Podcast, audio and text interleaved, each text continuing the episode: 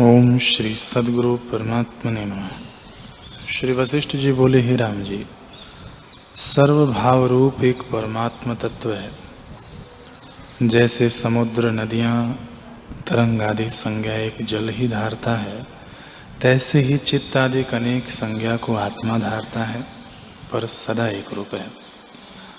संवेदन फूरने से अनेक रूप धारता है, जैसे एक जल कहीं तरंग, कहीं बुदबुदे कहीं जल, कहीं चक्र और कहीं स्थिर इतनी संज्ञा को धारता है, परंतु सब ही जल रूप है।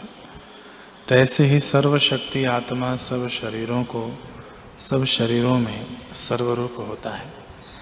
जब स्पंदन कला दूर होती है, तब शुद्ध स्वरूप हो भासता है, और जहाँ अज्ञान रूप संसरने को अंगीकार करता है, तहाँ वही अनंतात्मा जीव कहता है। जैसे केसरी सिंह पिंजड़े में फंसता है, तैसे ही यह जीव रूप होता है। हे राम जी, जहाँ अहम भाव फुरता है, वहाँ जीव कहता है। जहाँ निश्चय वृत्ति से फुरता है, उसको बुद्धि कहते हैं। संकल्प विकल्प से मन, चिंता करने से चित्त और प्राकृत भाव से प्रकृति कहता है।